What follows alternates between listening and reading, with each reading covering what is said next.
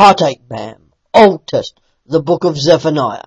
Two key verses are Zephaniah chapter 1 verse 14 to 15. The great day of Yahweh is near.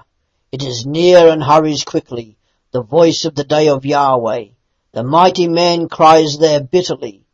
That day is a day of wrath, a day of distress and anguish, a day of trouble and ruin, a day of darkness and gloom, a day of clouds and blackness. Zephaniah 2 verse 3. Seek Yahweh, all you humble of the land, who have kept his ordinances. Seek righteousness, seek humility.